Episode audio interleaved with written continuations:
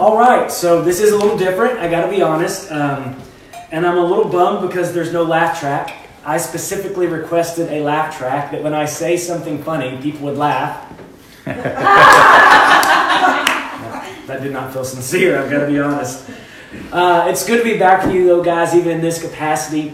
Um, remember, this won't last forever, but um, we're on our series, Enemies of Faith, and over the past few weeks, we've been examining the way uh, the enemy wants to attack our faith. And we define faith like this, and this is from Hebrews 11.1. It says, Faith is confidence in what is hoped for, and assurance of what we cannot see. And we said, what is it that we hope for? Well, we hope that God is good. We hope that God is who He says He is. We hope that when Jesus Christ said, I will never leave you and never forsake you, that that's exactly what He meant. And so we have confidence in what is hoped for. And we also have assurance in what we cannot see. And right now, what we can see is a lot of craziness, um, especially for those of you who are spending a tremendous amount of time watching cable news or on social media. Uh, what you are seeing is a lot of craziness. And so it's easy to get distracted in what we can see. But faith is confidence in what we cannot see. Yeah, and what right. we cannot see is the face of God. And so, what we're asked to put our faith in is a God we cannot see over the things we can see. And at times, that can be a little difficult, especially when the enemy is speaking loudly. And the enemy's trying to steal our faith. He wants us to place more uh, hope in the things we can see around us than the God we know is within us. And so, over the past few weeks, we've been attacking these enemies of faith. And we talked about isolation in the first week. And then last week, we talked about apathy. And we're moving on again today. But it's hard sometimes, man. It's hard to have faith in a God that you can't see face to face. There's a beautiful story uh, in the Bible. Jesus one day was talking to this guy named Thomas. And Thomas, if you've never read the Bible, man, it's a, it's a beautiful story, and Thomas is an amazing character. But he's a man who had followed Jesus for three years. And after Jesus died on the cross and resurrected from the grave, uh, Thomas was hanging out in the room, and Thomas was like, I'm not buying it. I don't believe it. I don't believe he's alive again. And so Jesus walks in the room and walks up to Thomas and says, Thomas, I want you to believe me. And Thomas is like, ah, that's not Jesus. Trust me, guys. And Jesus says, Put your fingers in the nail holes in my hands. And so Thomas takes his hands and puts his fingers in the nail holes, and then he goes, You know what? I believe. And Jesus says, Well, congratulations. He's like, Jesus is like, Well, blessed are those who have seen and they believe. And then Jesus goes, But my goodness, blessed are those who will never see and still they believe. And he was talking about us. He was like, Man, it's going to be difficult some days. Some days it's going to be difficult to tune out the noise in the world and all these things and really focus on that which you cannot see. And he said, Blessed are those who will not see and still they will believe. And so we've been dealing with these things to try to hold on to this faith even when we can't see. It's what it means to walk by faith and not by sight. And the enemy we're going to deal with this week, uh, I'm excited about this one because the enemy we're dealing with this week, I'm calling the triad. And if you've ever seen a movie uh, like Lethal Weapon, and by the way, I don't advise going to see that because I, I don't think it's G. But um, if you've never, if you've ever seen a movie like that, anytime the triad shows up, you're in trouble. So, like, if you're a police officer and you're like two weeks away from retiring, and they hook you up with a rookie police officer, do not fight the triad because that probably never works well. But anytime the triad shows up in a movie, somebody's in trouble. And the enemy we're talking about this week is, is like a three headed monster, which is why I'm calling it the triad. It's three things that work together as one to steal your faith. And the three enemies we're talking about this week are this greed and pride, fueled by fear. Greed and pride, fueled by fear. And I have no idea how timely this would be. Yeah. Uh, I wrote this message before any of this stuff really went down the way it is today. And now it is clear uh, to me why God wanted me to share this message. And the scary thing about greed and pride fueled by fear, or the triad, as I'll call them the rest of this message, is, uh, is they often present themselves as virtues. The triad often hides behind the virtues of saving, or the virtue of storing up, or the virtue of having more toilet paper than anybody else, which is strange, or, or good investments, or, or all these things. Uh, greed and pride and fear often, often hide behind things that seem good, things that even make us envious in the eyes of the world. And so that's one of the things that makes these things so difficult to deal with is that no one ever really knows they're suffering from it.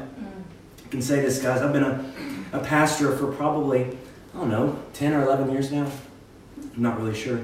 And uh, in that amount of time, no one has ever walked into my office and said, Hey, Tommy, I need, I need to talk to you. I am struggling with greed and pride fueled by fear. and I know I'm struggling from it because my bank account is completely full. I've got a bunch of cars. My kids are totally provided for. I've got everything I've ever wanted. Can't you see the problem, Tommy? Never. In all my years of being a pastor, no one has ever come into my office and said that because the truth is, when we're under the influence of those enemies, and guys, having things, storing things, cars, money, uh, your kids being provided for, all none of those things are bad unless you are gathering all these things, collecting all these things under the influence of greed and pride fueled by fear. And I would argue that a lot of people are. These things can be dangerous. And this isn't a, a message about money, this is a message about the things we hold on to because we've come to believe that our worth is the sum total of all the stuff we have mm. my time, my talent, my money, our physical self, even our families. And into this, into this understanding, into this mindset, Jesus, I mean, he identified this thing long ago. This isn't a new enemy. This one's been around from the beginning. If you go back and read the story of Adam and Eve, uh, whether you believe that story is 100% accurate or not, if you go back and read that story, you will see that same enemy present in that moment. And so Jesus identified this and he spoke to it in Luke chapter 12 when he shared a parable. And if you've never read the Bible again, Jesus spoke in parables often. And he would do this as he would tell a story as a way to illustrate a point. And so that's what he's doing in Luke chapter 12. He's talking to his boys, and it says, And he told them this parable The ground of a certain rich man yielded an abundant harvest. And he thought to himself, What shall I do? I have no place to store my crops. All right, so hold on right there for a second. Um, I have a lot of extra stuff. I've worked hard. And the truth is, guys, if you are a farmer or you know a farmer, and I am, I'm kind of a farmer, because, and Gatsky, you should agree to this if you're watching right now, because I can drive a tractor and I'm planting a watermelon crop. So I'm sort of a farmer, so I get this. Farmers work hard. But, but I believe most farmers would acknowledge that a lot of what they have is given to them in some way. Because they're, they're sort of um, slaves to the elements in some way. Like a farmer can do all the work and all the things, but if it doesn't rain and there's no water, or it stays below freezing too long, uh, farmers can't control that. So a lot of the work a farmer does is actually is actually something that was given to them. And for us, a lot of what we have was given to us. Our time in this place, it's it's on loan. It's given to us. We, we can't decide when it ends. Our bodies, were given to us. We didn't plan these bodies, although I would have. I told myself I wasn't going to say anything stupid on this.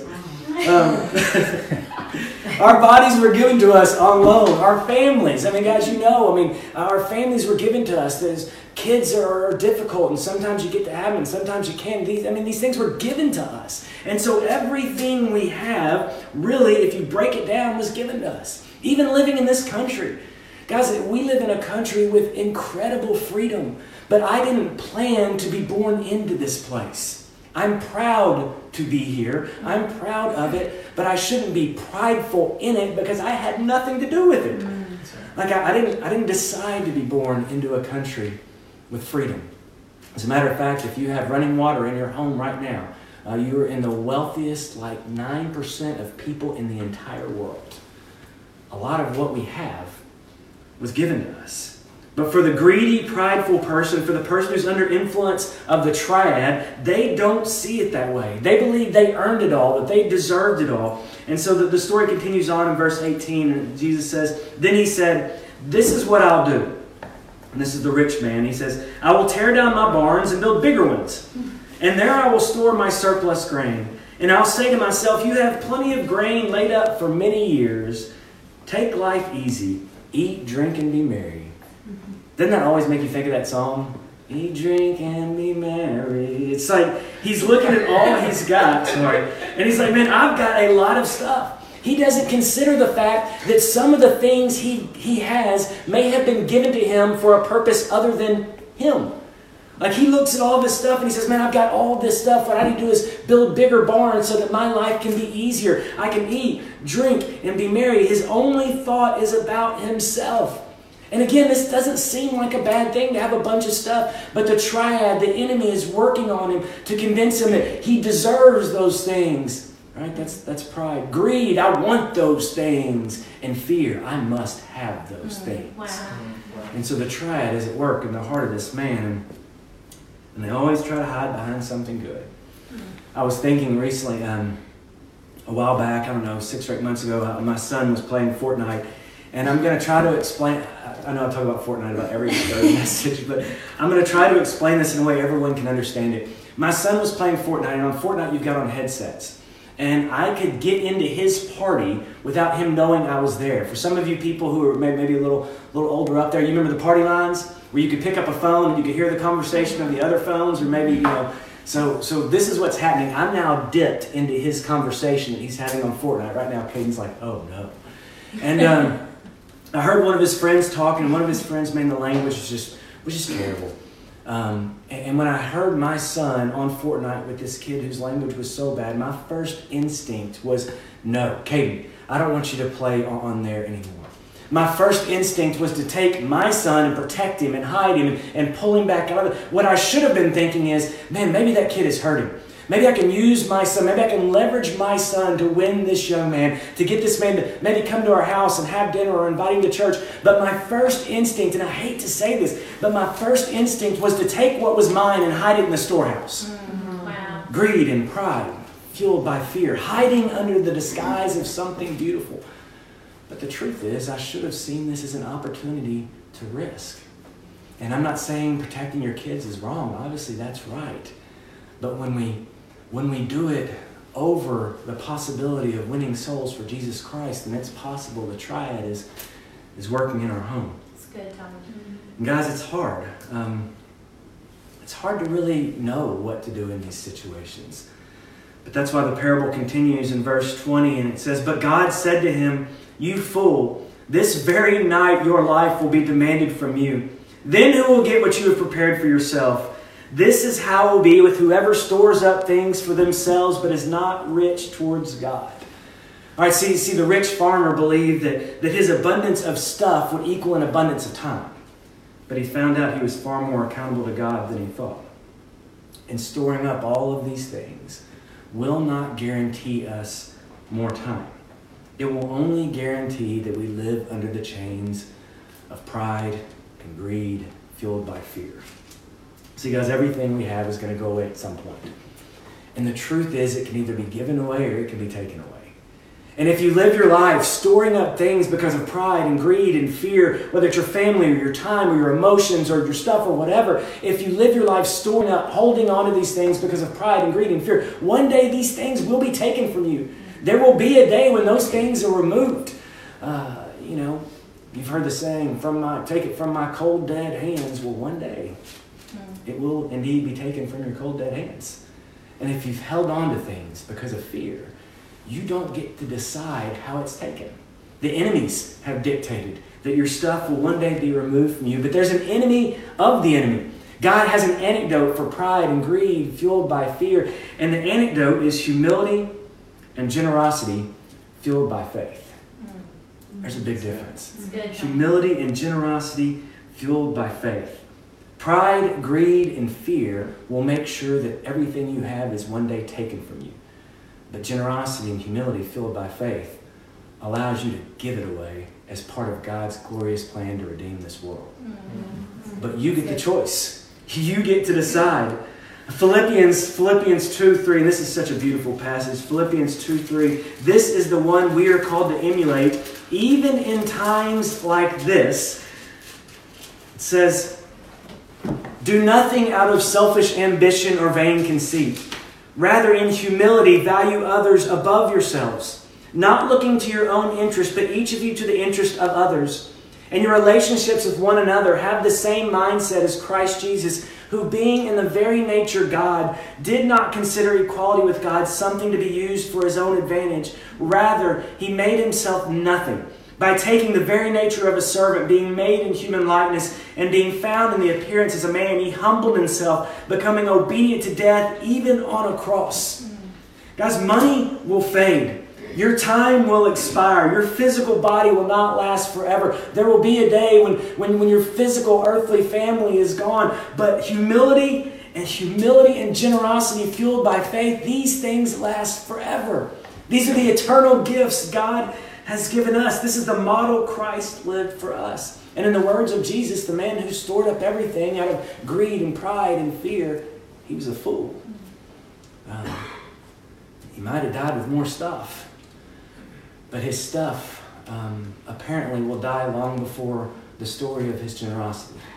For those people who are, who are full of generosity and full of humility and full of faith, the story of your humility and generosity will outlive your stuff by forever because it makes an eternal difference.